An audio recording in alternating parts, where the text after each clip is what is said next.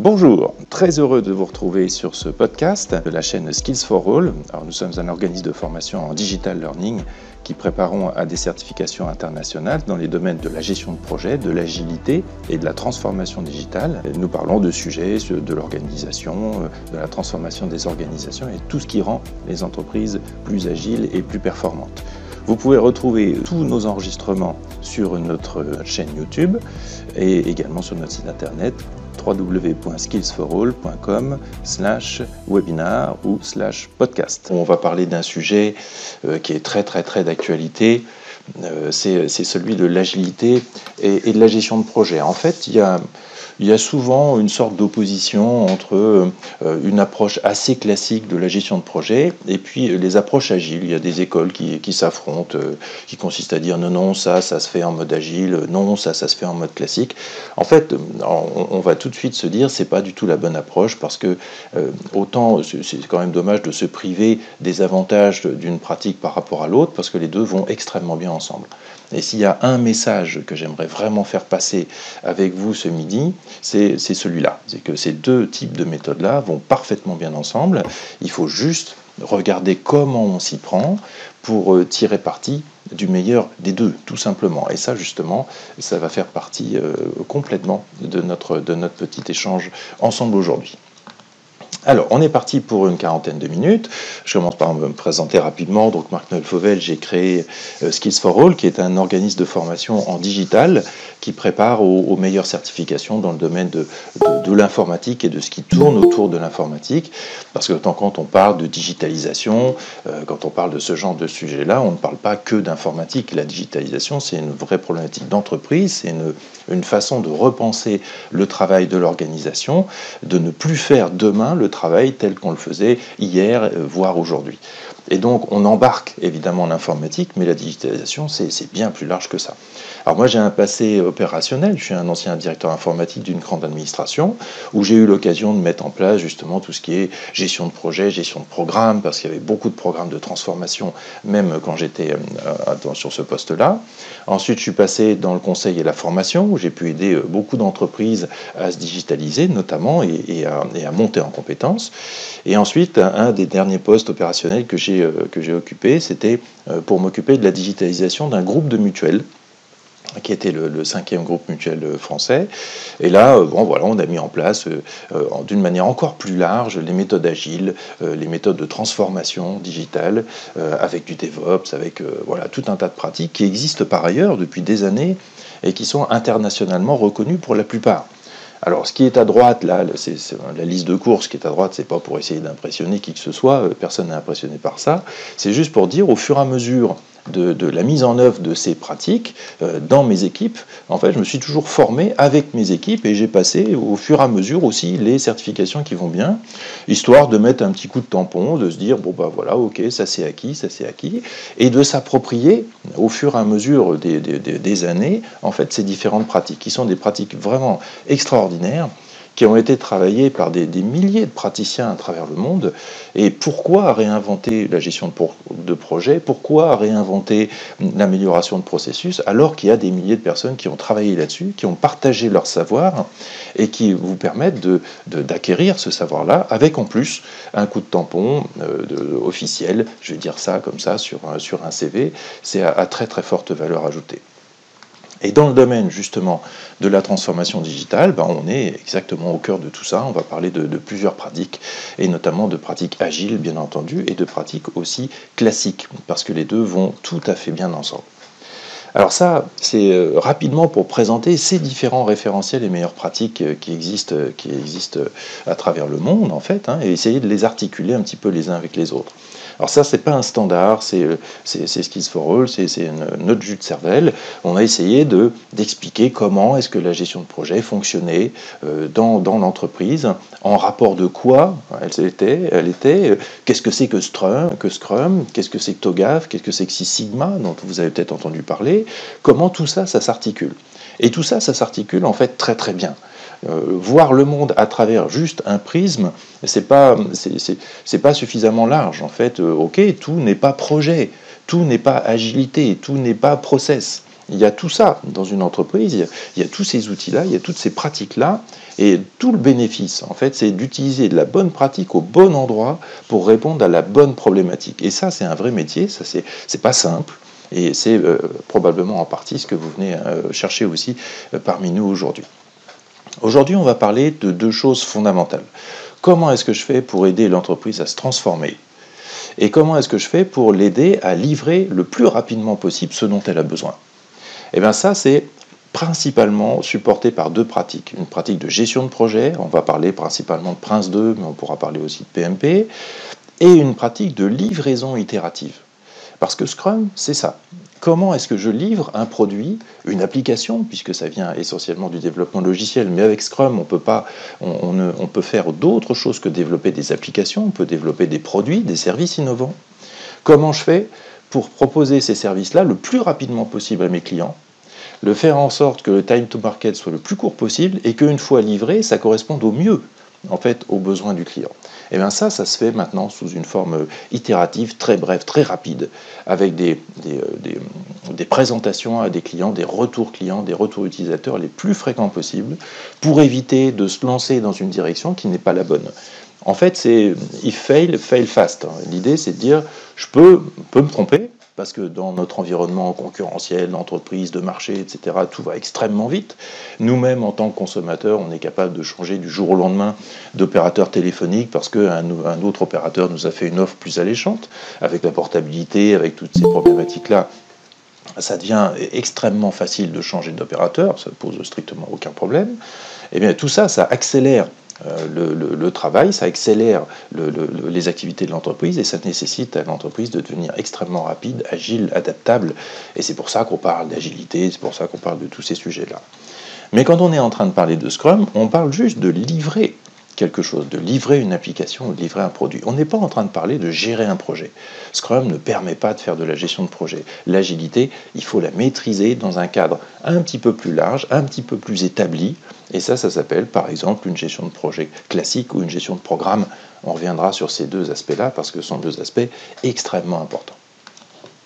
Alors, le menu puisqu'on est pendant l'heure du déjeuner, on a cinq points à traiter ensemble. Déjà, on va se faire une petite introduction, on va caler un peu euh, les constats qui tournent autour de la digitalisation, de la gestion de projet, etc., euh, pour dire ce qui marche, ce qui ne marche pas, et permettre euh, bah, de tirer trois grandes conclusions. On va très vite arriver à la conclusion qu'il faut mettre un peu d'agilité dans la transformation de l'entreprise qu'il faut renforcer le pilotage de projet, même sous une forme classique, parce qu'il y a plein de choses à dire sur la communication, sur les parties prenantes, sur la gestion des risques, etc., qui ne s'adressent pas d'une manière aussi structurée dans l'agilité.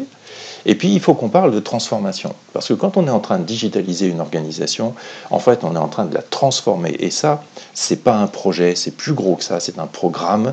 Et on va voir quels sont les concepts qui sont derrière ça, parce que c'est pas juste une histoire de mots, c'est une histoire d'outillage, de, compétences, de niveau de responsabilité et de décision qui sont liés à, l'ampleur d'une telle transformation-là qui peut toucher absolument à toutes les parties de l'organisation.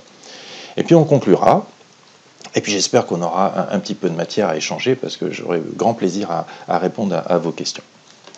Alors, introduction et constat. Qu'est-ce qu'on dit derrière agilité et gestion de projet? Pourquoi est-ce que ça semble euh, opposé? Comme ça, est-ce qu'il y, a des entreprises qui disent non, non, ça, ça se gère en mode classique ou ça, ça se gère en mode euh, agile? Ce qui n'est vraiment pas la, meilleure façon de faire. On va le voir ensemble dans un instant. Ben, il faut d'abord se mettre d'accord sur ce que c'est qu'un projet, parce que euh, tout n'est pas projet. Je veux dire, il y a un moment donné où quand c'est trop gros, eh bien, c'est autre chose qu'un projet. C'est un, ensemble de projets, et ça, ça s'appelle un programme. Ou bien c'est euh, révolutionner la manière de travailler de l'organisation. Ça aussi, ça s'appelle une transformation et donc un programme. On ne fait pas faire tout et n'importe quoi à un projet. Quand on est en train d'améliorer notre façon de travailler au quotidien, quand on doit accélérer le, cycle de vente, lorsqu'on doit euh, faire signer plus de contrats des clients, lorsqu'on doit traiter plus de tickets, lorsqu'on doit traiter plus de dossiers, etc., ça, ça s'appelle du run. Ça s'appelle des processus et donc ça ne s'appelle pas du projet. C'est bien, c'est nécessaire de bien avoir cette distinction-là en tête pour savoir utiliser les bons outils au bon endroit. Un projet, c'est quoi? Eh C'est quelque chose qui va livrer un produit, un service. Et qui aura été défini dès le départ. C'est ça un projet. Un projet, ça ne livre pas une nouvelle organisation. Un projet, ça livre pas une digitalisation. Un projet, ça livre un produit, un service bien spécifique qui aura été défini à l'origine. Et ça, c'est une des difficultés. Oui, mais alors quand mon périmètre, il n'est pas clair, comment est-ce que je gère un projet sur quelque chose qui a un périmètre pas clair? Ça, on va le voir. Et c'est là où on va commencer à ajouter de l'agilité. Ce qu'il faut qu'on se dise et qui est très important, c'est projet égale produit. Est-ce que c'est un nouveau produit qu'on va lancer sur le marché pour nos clients finaux? Est-ce que c'est une application qu'on va mettre en œuvre de notre système d'information? Est-ce que c'est un nouveau processus? Parce que ça, c'est aussi un lien produit. C'est ça sur lequel on doit être confronté et focalisé. Qu'est-ce que livre ce projet? Si on n'est pas capable de dire ce que livre le projet, c'est que ce n'est pas un projet, c'est autre chose. C'est plus vaste ou c'est une autre problématique qui ne sera pas gérée par un projet. Et il y a aussi pour ça beaucoup de projets dans les entreprises qui n'arrivent pas à terme parce que ça ne traite pas le sujet. Quand on a par exemple des problèmes d'allocation de ressources, quand on a des problèmes pour trouver des sachants dans l'entreprise qui vont travailler sur un sujet alors qu'ils sont déjà suroccupés par euh, leur activité au quotidien, eh bien ça, c'est pas une problématique de projet. Le projet ne répondra pas à ça, parce qu'on est en fait dans une problématique de répondre à, euh, éteindre des incendies tous les jours. On est toujours en train de courir derrière l'événement, on est toujours en train d'éteindre le feu. Si MMI appelle ça euh, héroïque et forte, hein, ça veut bien dire ce que ça veut dire, on est en mode pompier en permanence. Un projet ne traitera pas ce problème-là parce qu'un projet vise à livrer un produit. Et donc, c'est du build, c'est quelque chose qu'on est en train de construire. Tout ça, c'est très important parce qu'il faut pouvoir utiliser le bon outil, évidemment, au, bon endroit. Alors, en quoi est-ce qu'un projet, c'est si différent ça du business as usual, du métier au quotidien? Et pourquoi est-ce que ça doit être traité d'une manière bien spécifique? En fait, quand on construit quelque chose, on développe une nouvelle application, on va changer quelque chose dans notre organisation, eh bien, il y a quelque chose de très spécial qui est lié au, changement que justement ça introduit. Si on met en place une nouvelle appli, si on met en place une nouvelle manière de fonctionner, ça va changer quelque chose. Et il faut donc accompagner ce changement. Il y a plein de projets, on va le voir dans les chiffres dans un instant, qui, euh, qui arrivent en de travers ou un peu en vrac parce que le changement n'a pas été adressé à la hauteur où il devrait l'être. Un projet, c'est temporaire. Normalement, ça a un début et ça a une fin. Si un projet dure depuis 5 euh, ans et qu'on n'en voit pas le bout, euh, c'est qu'il y a eu un problème dès le départ, ou bien que ce n'est pas un projet. Et donc il y a d'autres outils. Quand on est en train en permanence d'améliorer notre façon de fonctionner, c'est plus un projet, ça s'appelle du run. Et donc on est dans d'autres outils de type Six ou ce genre de choses-là. Un projet, c'est pluridisciplinaire, c'est transverse. Si c'est juste l'informatique qui doit faire ça, ou si c'est juste un, projet qui est lié au marketing ou qui est lié à la logistique, bah, ce n'est pas un projet. C'est une suite d'activités qui sont ordonnancées les unes par rapport aux autres. D'abord, on doit faire ça, puis ensuite, on doit faire ça, puis ensuite, on doit faire ça. Mais si on détient toutes les compétences, c'est pas transverse, c'est pas pluridisciplinaire, donc c'est pas un projet. Parce que mettre en place un mode projet, c'est pas juste un mot. Ça veut dire mettre en place une équipe de pilotage, ça veut dire mettre en place des ressources, ça veut dire mettre en place du, reporting, de la gestion des risques. Ça a un certain coût de mettre en place en fait un mode projet, et donc ça ne se fait pas dans n'importe quelle condition. Si ce projet-là peut être mené par un seul silo, par une seule ligne métier, par une seule équipe, c'est pas un projet. Et donc on va pas mettre en place un système qui permet de piloter ça. Pourquoi j'insiste là-dessus Parce que la réponse un peu naturelle de plein d'entreprises à des sujets qu'elles ne savent pas traiter dans le quotidien, c'est de, de lancer un projet. Mais on se retrouve dans les difficultés de pilotage. Bah oui, mais il n'y a pas de chef de projet. Oui, mais alors donc c'est Lulu qui va s'en occuper, mais il a aussi d'autres choses à faire dans son business. Et du coup, il ne peut pas gérer un projet qui n'en est pas un, alors qu'il n'a pas de ressources. Et donc tous ces projets-là eh ben, euh, ont des problèmes à un moment donné, et ils finissent par poser plus de problèmes que d'apporter des solutions. Si le sujet n'est pas pluridisciplinaire, s'il n'est pas transverse, c'est très probablement pas un projet. Si le sujet n'est pas unique, si le produit qu'on a à livrer, puisque vous vous souvenez, euh, mener un projet, c'est livrer un produit ou un service, s'il n'est pas unique, si on doit sortir ce type de produit-là très régulièrement ou toujours avec de légères variantes, ce n'est pas un projet. Ça, ça s'appelle un processus de production à un moment donné, si on est toujours en train de livrer le même type de produit à des clients, on ne va pas mener un projet à chaque fois qu'on signe un contrat. On met en place un processus où on définit les rôles, les responsabilités, les différentes étapes, etc. On le rend le plus fluide possible et c'est là où on aura un niveau de satisfaction le plus élevé à ceux, c'est-à-dire nos clients, qui vont recevoir ce produit au final. Et puis normalement, mener un projet, c'est avoir un niveau de risque supérieur à ce qu'on a l'habitude de faire tous les jours dans l'organisation. Si on est dans les assurances, signer des contrats d'assurance et gérer les risques, c'est ce qu'on fait tous les jours. C'est-à-dire, si on n'est pas capable de faire ça, on a un problème, hein, évidemment. Quand on veut mettre en place un projet, un nouveau produit, un nouveau service, ben, c'est qu'on est un petit peu en train de faire quelque chose de différent. Donc quelque chose qu'on ne maîtrise pas forcément à 100%. Donc un niveau de risque un peu plus élevé que le business as usual. Ben, en fait, pourquoi est-ce qu'on lance un projet pour livrer un produit et parce qu'il y a un peu de risque qui est lié à, la construction de ce nouveau produit, parce qu'on ne maîtrise pas toutes les, toutes les composantes, parce qu'il y a un certain nombre de choix qu'il va falloir faire en cours de route et qui ne sont peut-être pas forcément tous maîtrisés. Bref, on met en place un mode projet parce qu'on a un niveau de risque qui est un peu plus élevé quand on construit, quand on est dans le build, plutôt que quand on est dans le, le fait de vivre au quotidien notre business, c'est-à-dire dans le run. Voilà, donc quand est-ce qu'on met en place un mode projet? Lorsqu'on a un certain nombre de coches là en face de chacune de ces petites cases. Lorsque ça amène un changement, il est très probable que ça soit un projet. Lorsque c'est temporaire, c'est-à-dire qu'à un moment donné ça va s'arrêter. Lorsque c'est pluridisciplinaire, c'est très probablement un projet. Lorsque c'est un peu unique et que le niveau de risque est plus élevé que ce qu'on sait faire au quotidien, là, on a pas mal d'indicateurs ouverts qui nous font penser qu'on est effectivement face à un projet et qu'il y a besoin de mettre en place une organisation pour gérer ce truc-là, parce que ça va être assez différent de ce qu'on a l'habitude de faire dans l'organisation. Une fois qu'on a dit ça, ben, on va se poser la question, oui mais alors, ça, n'importe qui peut le faire? Non. Gérer un projet, ça nécessite des vraies compétences. Alors c'est souvent le problème, parce que dans le mot chef de projet, il y a le mot chef. Hein, la fonction principale dans la gestion de projet, c'est bien sûr le chef de projet. Et comme il y a le mot chef, bah, c'est souvent la fonction euh, qu'on fait remplir à des gens qu'on veut un peu promouvoir, qu'on veut un petit peu reconnaître. Et donc on les nomme chef de projet, ou bien quand on ne sait pas trop appeler une mission, on, met chef de projet, comme ça ça sonne bien, non seulement ça promeut un petit peu, puis ça donne envie, Ouais, mais sauf que mener un projet, c'est un vrai métier, en fait. Il y a besoin de, savoir faire le tour du périmètre, de savoir faire un planning, de savoir évaluer des coûts, de savoir acheter, ça s'appelle le procurement, de savoir communiquer, ça c'est un sacré problème parce que c'est 80% du temps d'un chef de projet. Et donc, il y a des compétences spécifiques lorsqu'on veut mener un projet, c'est extrêmement important. Tout le monde ne peut pas être chef de projet, tout le monde ne s'improvise pas chef de projet, on fait tous le mieux possible avec notre bon sens, avec euh, nos tripes, avec notre envie, mais il y a besoin d'un petit peu de méthodologie. Et c'est ce qui amène évidemment les pratiques de gestion de projet euh, qui, sont, qui sont largement répandues. Maintenant, dans ces pratiques, eh bien, il semble s'affronter un peu deux approches. Je dis bien il semble parce que ce n'est pas du tout le cas. En fait, elles sont parfaitement complémentaires. On a une approche classique qui était celle qui date des années 50-60, euh, hein, parce que les, méthodes comme le PMI, PMP, Prince 2, etc., ça date à peu près de ces, époques-là. Ces approches classiques, bah, c'était, bon, d'abord on fait une expression de besoin, hein, et puis on fait un gros document, parce que si c'est quelques feuilles, on va dire qu'on n'a pas fait un, vrai travail sur le sujet. Donc on a un gros document où on explique ce qu'on veut, euh, le livrable final, puisqu'un projet c'est toujours pour livrer un produit, un service au final, mais on l'explique complètement. C'est-à-dire on fait la liste de toutes les fonctionnalités, si on est dans une application, un développement application par exemple.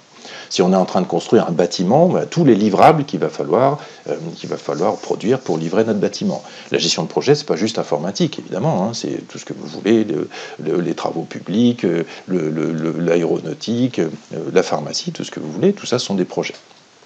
Donc on définit le besoin, on explique exactement ce dont on va avoir besoin, et ensuite, une fois qu'on est d'accord sur le besoin, ça, ça s'appelle l'initiating, eh ben on fait un planning. Ça, c'est l'approche classique, où on dit, bon, voilà ce qu'on veut, et maintenant on fait un plan du début à la fin qu'on va suivre euh, pour, euh, pour livrer le produit au final. C'est ce qu'on appelle le produit ou le système dans ce petit, dans ce petit schéma. Puis une fois qu'on a fait le planning, il ne s'agit pas de revenir dessus. C'est-à-dire, une fois qu'on a fait un beau plan, on a fait un Gantt avec des flèches dans tous les sens, des évaluations, on n'aime pas trop qu'il y ait quelqu'un qui vienne avec une boule de, bowling et, nous envoie ça dans les quilles. On aime bien que ça suive le cours qui a été prévu. C'est ce qu'on appelle une approche déterministe. Et donc, quand on a des changements, ben, le changement, il est vu comme une perturbation. Je ne me suis pas embêté à faire un superbe Gantt avec des estimations euh, euh, super fines pour que quelqu'un nous dise Ah ben non, en plein milieu de la route, euh, c'est pas tout à fait ça qu'il nous fallait, il faudrait changer ça, et puis ça, et puis ça. La perturbation dans une approche déterministe, enfin pardon, le changement dans une approche déterministe, c'est vu comme une perturbation. C'est un sacré mindset, hein, parce qu'on va voir que dans l'agilité, c'est pas du tout ça. Donc je planifie, une fois que j'ai planifié, on signe tous avec notre sang, on s'engage là-dessus, et puis il ne faut pas que ça bouge. Et c'est là que commencent les problèmes. Parce que dans la vie, évidemment que le plan qui été à l'origine, euh, c'est pas celui qu'on va réaliser, parce qu'il y aura des changements. Les concurrents, ils évoluent aussi, ils vont même peut-être parfois plus vite que nous. Les clients changent. On est tous, nous, en tant que clients, toujours en train de changer, de demander des choses nouvelles ou des choses différentes par rapport à nos propres besoins et ce, euh, à quoi offre et ce qu'offre la, la concurrence. C'est tout à fait normal. Donc c'est normal qu'il y ait du changement. Le problème, c'est quand on ne le prend pas en considération. Et ça va amener à un certain nombre de pain points qu'on va voir en, vue euh, juste après ensemble. Donc quand on commence à exécuter une approche qui est purement déterministe avec du classique, ben on s'aperçoit qu'il y a des trucs qui ne sont pas d'équerre. Il y a des changements, il y a des choses qu'il faut modifier, des difficultés qu'on vit en cours de route. L'adaptabilité d'un système comme ça, elle est relativement faible. Et c'est pour ça que dans le développement logiciel, par exemple, ça marche plus bien du tout. Ces approches-là déterministes, elles ne marchent pas bien. Parce que quand on demande au début d'un projet à des utilisateurs de dire tout ce dont ils vont avoir besoin dans l'application, ben personne ne sait dire. Par contre, ce qu'on sait dire, c'est allez, montrez-nous quelque chose et puis on va réagir. Et puis montrez-nous un petit bout de, ce quelque chose et puis on réagit encore, etc., sous la forme d'une itération. C'est cet exemple-là que je prends assez souvent pour, euh, essayer d'illustrer le truc. Dans une approche déterministe, on dit OK, on doit produire une télécommande de, de télé. Donnez-moi la liste de tous les boutons que vous voulez voir sur cette télécommande. Et puis il ne faut pas m'en oublier. Parce qu'une fois qu'on va passer en conception, en planning, il ne s'agira pas de me dire tiens, je voudrais rajouter trois boutons, ou bien tiens, il faudrait que j'en enlève quatre ou cinq qui ne vont pas me servir. Ça, c'est pas possible. Et donc, on aboutit à ce système-là. On a ce système-là en vue. On a une télécommande avec des boutons partout. Et puis on a même un certain nombre euh, où vous avez des clapets, vous savez, qui se referment, et puis encore des boutons en dessous, parce qu'on ne sait jamais, au cas où on utiliserait ce bouton-là euh, dans deux ans ou dans trois ans, on aurait besoin, eh ben, il faut bien le prévoir quelque part. Donc on aboutit à ça tout naturellement avec ce genre de système, parce qu'il faut qu'on ait une, expression du besoin la plus, la plus euh, exhaustive possible.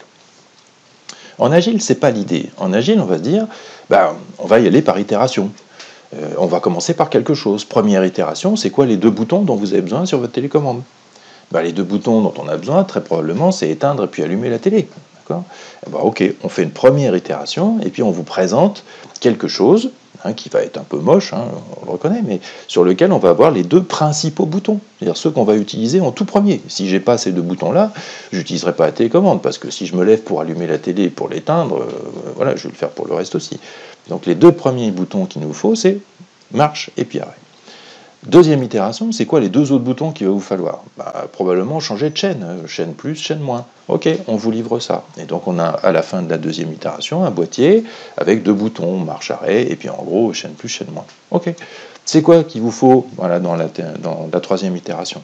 Volume plus, volume moins, etc. Vous avez compris. Et donc à la fin de la troisième itération, qu'est-ce qu'on a? On a un boîtier qui est tout simple, mais qui, euh, ben, qui contient les 3, 4, 5 boutons les plus utilisés. C'est ceux que vous m'avez demandé en premier, c'est ceux qu'on vous a livrés le plus rapidement possible, et donc qui correspondent à votre usage.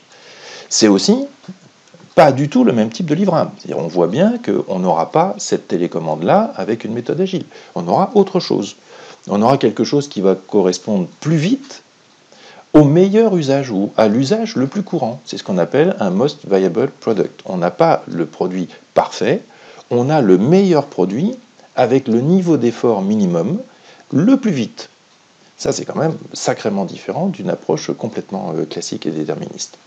Ben, c'est ça, en fait, les deux approches qui sembleraient s'opposer, qui ne se posent pas du tout, en fait, qui se complètent parfaitement. Et on va voir comment elles se complètent.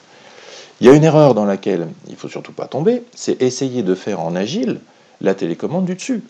Parce que si je sais déterminer exactement le besoin dès le départ, je ne vais, euh, je vais pas être efficace si je le fais en mode itératif. Si je sais exactement quel est le besoin, bah, je fais un plan, et puis j'ordonnance mes activités, et puis à la fin, je livre le produit qui va bien. Ça ne sert à rien de faire de l'agile sur quelque chose qui est clair au début. Par contre, ce à quoi il faut s'attendre, et euh, qui est un, vrai changement de mindset, c'est que si je le fais en mode agile, j'aurai pas forcément le produit parfait, et je vais peut-être m'arrêter en cours de route. Ce qui va nécessiter le fait de se dire, ok, je suis capable de dire, bah maintenant c'est fini. En fait, mon projet est terminé. J'ai la MVP qui me va bien. Du coup, c'est deux mindsets qui sont assez différents. Et c'est pour ça qu'il y a des tas d'entreprises qui se disent, bah oui, mais ça ne se gère pas de la même façon, et donc c'est deux méthodes, des deux approches différentes. Bah ça, c'est pas la bonne façon de voir. Parce que si on fait tout en mode déterministe et si on fait tout en mode agile, eh bien, il y a des bénéfices qu'on n'aura pas de l'un et de l'autre. Or, ces deux méthodes-là, elles sont tout à fait complémentaires et les bénéfices de l'un compensent les, euh, les, désavantages de l'autre.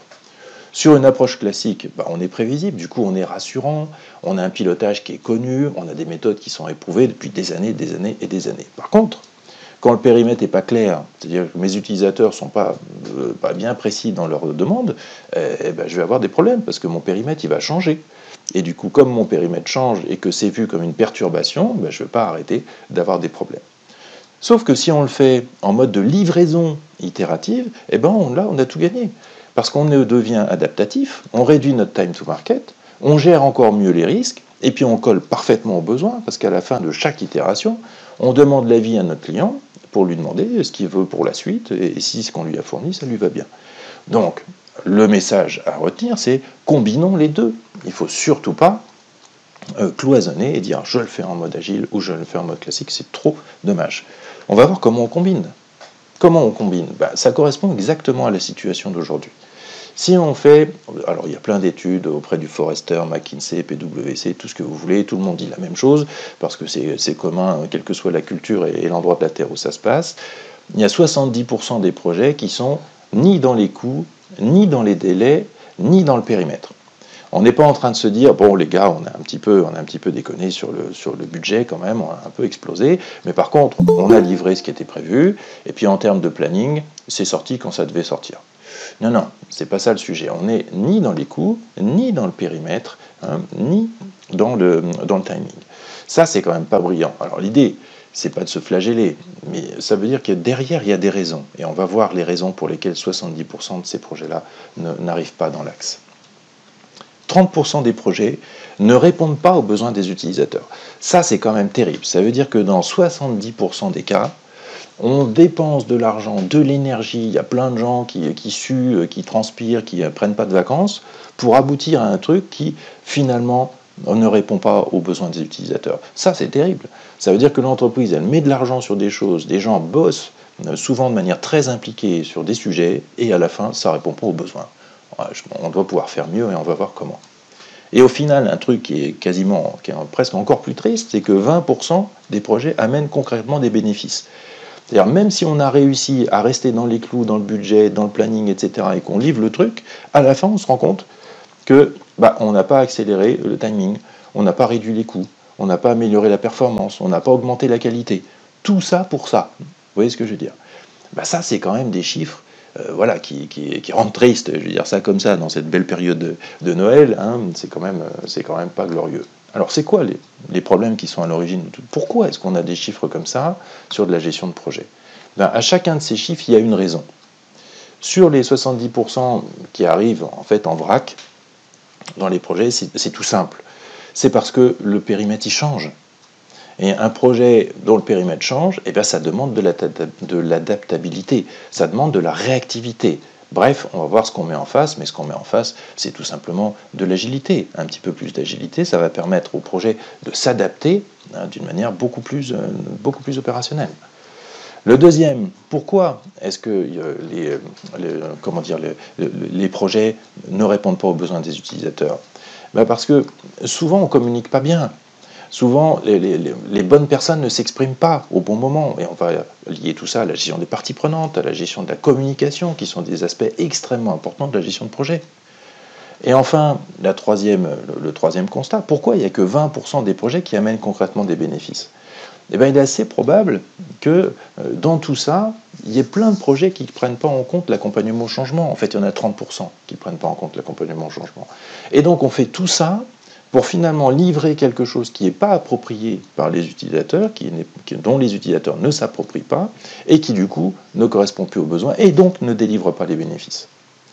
Alors comment on fait pour rétablir cette situation? Ben, Il y a trois réponses euh, qui sont communément admises, en fait, mais bah, on oublie de les mettre en œuvre. La première, c'est par rapport au, périmètre, bah, mettre un peu d'agilité.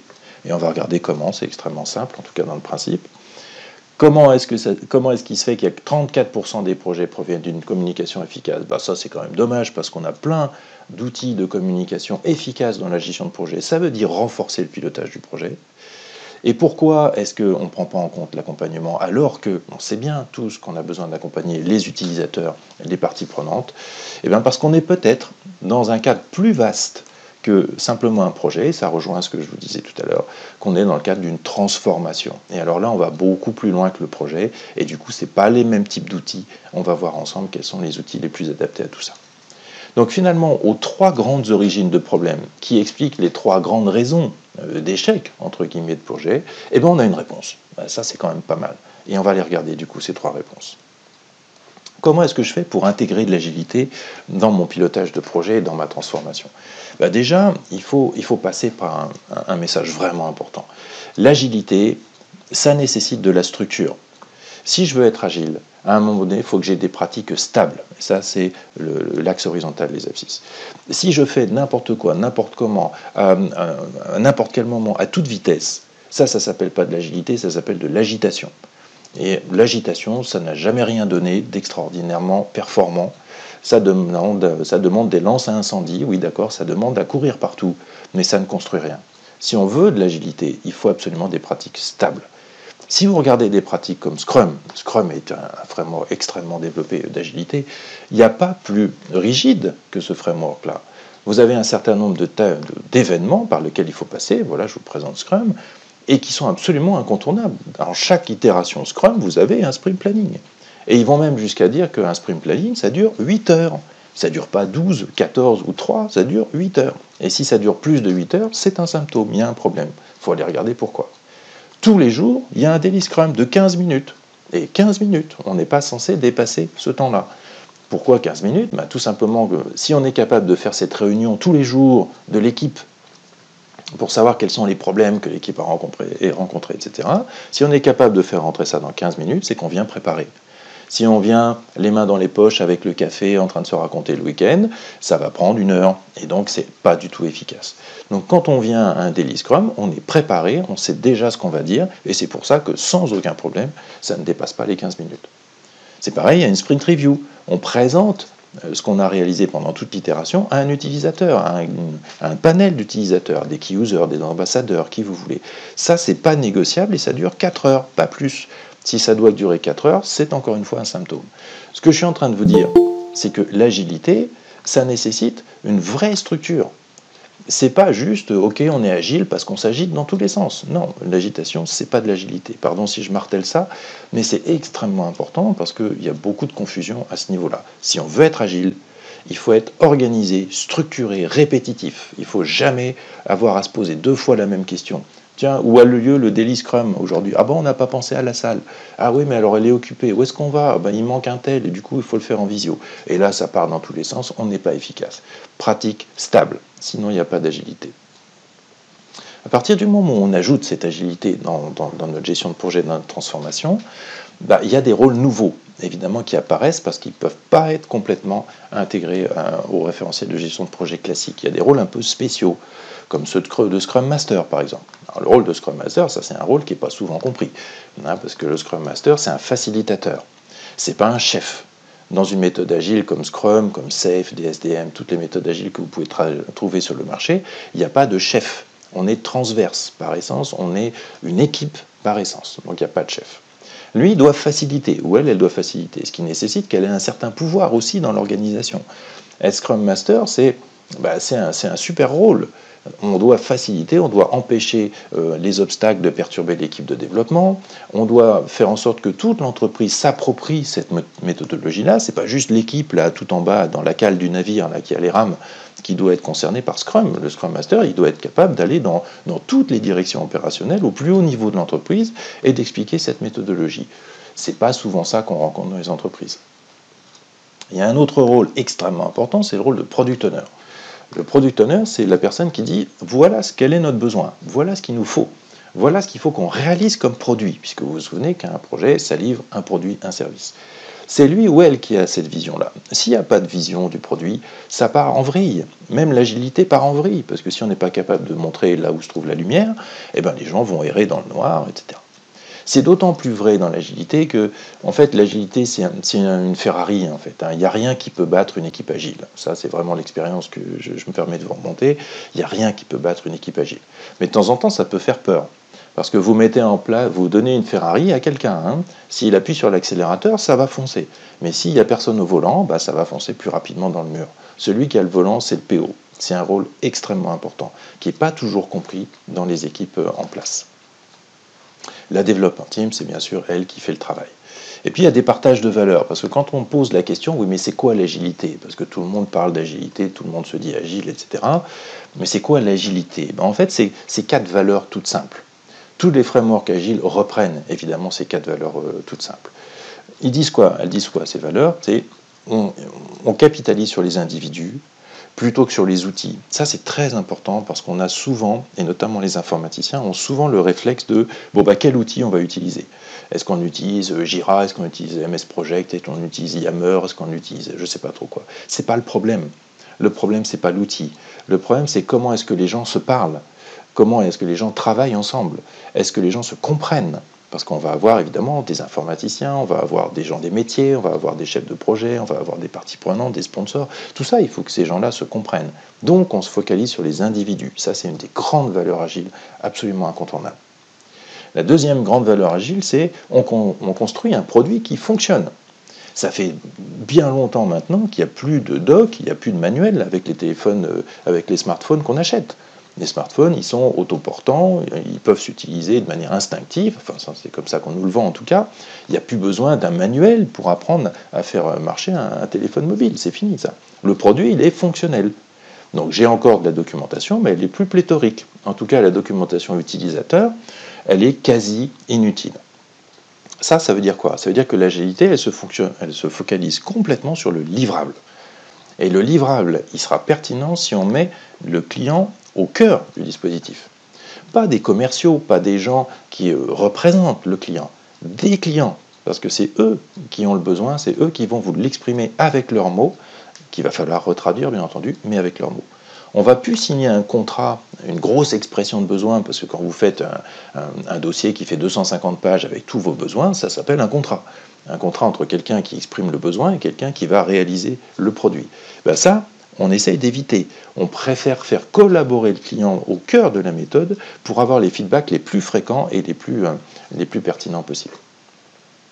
Et enfin, une autre, une autre façon de voir, une autre valeur qui est très importante, c'est la réactivité au changement. Les plans, c'est bien, mais tout change dans la vie en permanence de plus en plus vite. Et donc, on ne peut plus être dans euh, oui, alors on va faire un plan, on va étudier, on va faire des projections, on va faire un business case, on va faire euh, enfin un business plan, pardon, ce genre de choses-là. Ça, ça marche plus aujourd'hui. Il faut être réactif, il faut être proactif, il faut aller vite, il faut prendre en compte les avis différents le plus rapidement possible pour pouvoir produire quelque chose le plus vite possible. Le time to market est devenu complètement roi dans le truc. Et eh bien, à partir du moment où on est respectueux de la plupart de ces valeurs-là, on peut se considérer comme étant agile. Et c'est ça l'agilité, en fait. Hein. C'est ça qu'on essaye de mettre en place le plus possible dans l'organisation.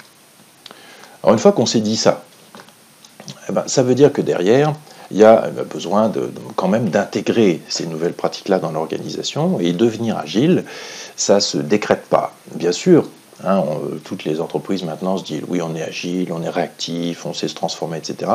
C'est bien que le top management soit, soit, volontaire là-dessus, mais il faut qu'il soit impliqué vraiment euh, dans, toute l'organisation, dans les prises de décision, dans le fait d'accompagner ce changement-là. Parce que mettre en place de l'agilité, c'est un vrai changement. On va plus faire le travail demain comme on le faisait aujourd'hui et hier. Et le changement, il se retrouve également chez les personnes qui vont bah, par moment, on peut leur dire, écoutez, vous avez travaillé un mois là-dessus, c'est effectivement ce qu'on vous a demandé, mais en fait, pas, on se rend compte que ce n'est pas de ça dont on a besoin exactement. Eh ben, il faut pouvoir s'entendre dire, là j'ai travaillé pendant un mois sur un sujet, je mets tout à la poubelle parce que ça ne correspond pas en fait aux besoins aujourd'hui. Il faut pouvoir entendre ça et se dire c'est pas grave, on a, on a mis une croix devant un chemin qu'on n'empruntera plus, mais on va dans la bonne direction, on rétablit la situation. Ça, il faut pouvoir l'entendre. Il faut évidemment approuver une méthode, euh, enfin adopter une méthode qui est largement éprouvée. On ne va pas réinventer une méthode agile. Ça, franchement, c'est inefficace. Il y a plein de méthodes qui existent, Scrum, DSDM, Safe, tout ce que vous voulez. Il faut les adopter telles quelles. Hein. C'est déjà suffisamment compliqué comme ça. Il faut se former. Alors évidemment, vous, êtes en train de vous dire, bah, ils sont gentils, ils vendent de la formation. Oui, bien sûr.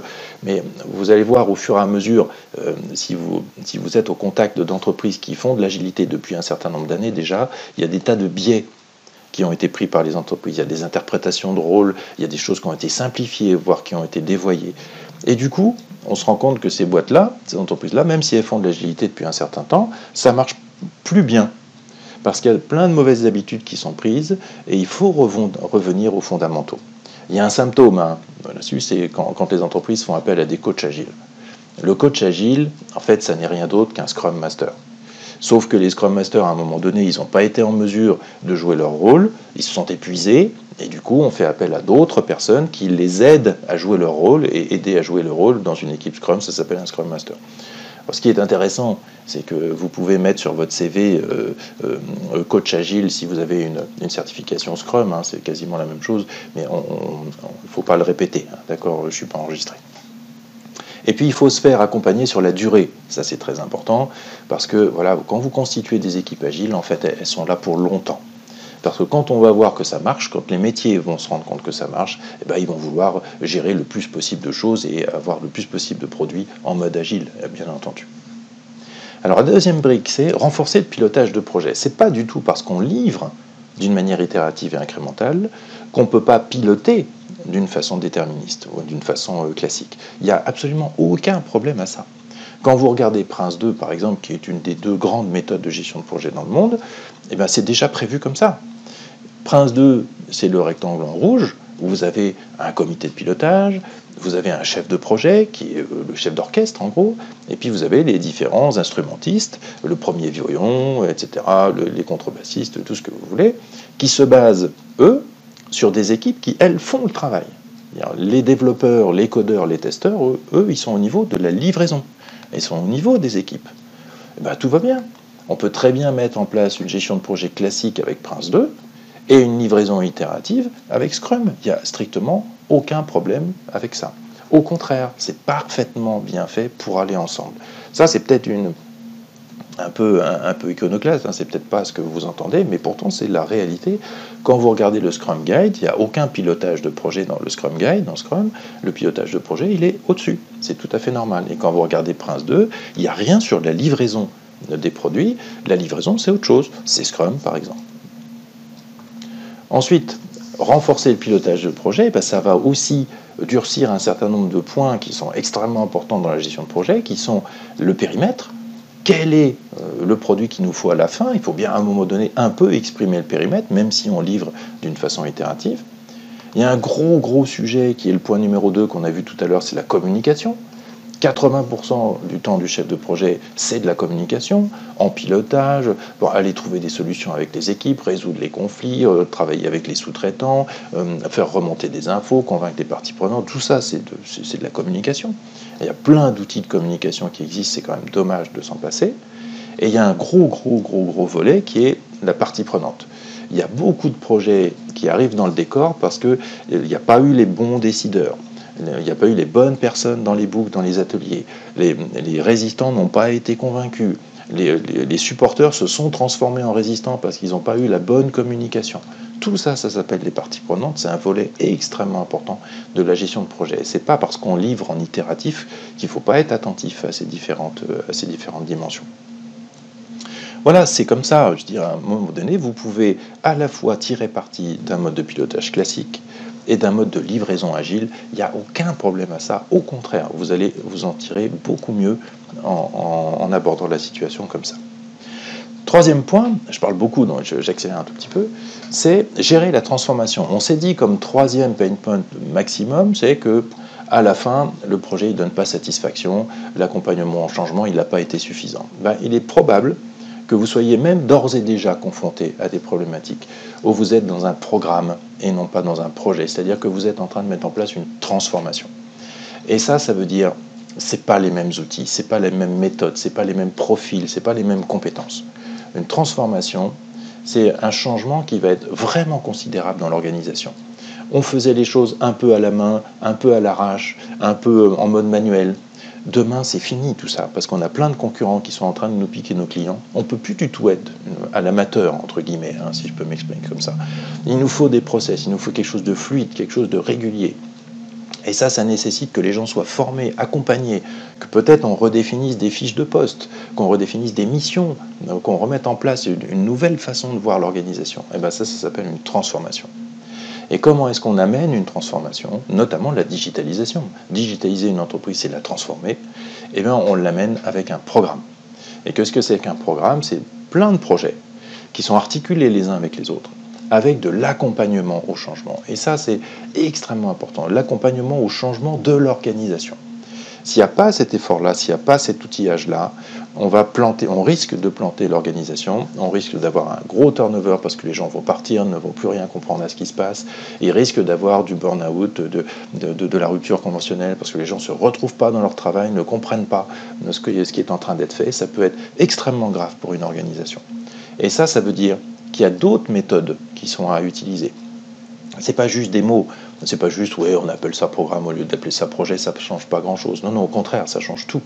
Parce que du coup les compétences ne sont pas les mêmes, les décideurs ne sont pas les mêmes, les niveaux de décision ne sont pas les mêmes. Et donc on voit apparaître de nouveaux rôles, des groupes de sponsors, des sponsors de programmes, des chefs de programme, des business change managers qui ont des missions particulières, qui sont travaillés depuis des années dans des référentiels qui sont connus et qui sont à votre disposition sur lesquels vous pouvez vous appuyer pour mener une vraie transformation. Ça, ça s'appelle par exemple Managing Successful Program, c'est-à-dire euh, au, niveau programme, la gestion, le pilotage d'un programme. C'est vraiment des outils qui sont différents, tout est prévu en fait pour fonctionner ensemble. Ça rejoint le tout premier euh, schéma que je vous montrais en début de notre webconférence. Tout ça sont des référentiels qui sont faits pour fonctionner ensemble. Ne vous privez pas d'utiliser des pratiques comme ça dans lesquelles vous allez trouver de multiples outils techniques, etc. et réponses à des questions opérationnelles. On a plein de clients chez Skills for All qui repartent en disant mais si on avait su ça avant, si j'avais su que fait j'étais en train de piloter un programme. Et, voilà pourquoi ça marchait pas, parce qu'il n'y avait pas le niveau de décision qui allait bien. On n'avait pas embarqué les bonnes personnes. Ou bien mon Dieu, si j'avais su que, effectivement j'aurais pu, j'aurais dû faire plus attention à mes parties prenantes ou à ma communication. Bah, tout ça, c'est vu dans Prince 2, dans PMP, dans tout ce que vous voulez. Ou bien que j'aurais dû euh, livrer de manière itérative et à un moment donné m'arrêter parce qu'on était arrivé à un produit suffisamment fonctionnel pour être mis sur le marché. Et ça, ça s'appelle Scrum. Tout ça, ça existe. Tout ça, c'est à votre disposition. Il y a des certifications évidemment en face. Il ne faut pas se priver de ça. Parce qu'aucune entreprise est 100% agile ou 100% classique, ça, ça n'existe plus. Tout est en mode hybride. D'ailleurs, on va lancer des cursus hybrides chez, chez for All pour essayer de merger tout ça d'une manière la plus efficace possible. Il y a des référentiels qui existent, qui vous expliquent ça, des pratiques internationales qui existent. Appuyez-vous sur des choses qui existent à l'international. C'est pas la peine, euh, de, réinventer des choses à partir de zéro. Vous avez des référentiels hybrides qui sont nativement hybrides, comme Prince de Agile par exemple, euh, Agile PM, qui est euh, une autre pratique un peu moins répandue.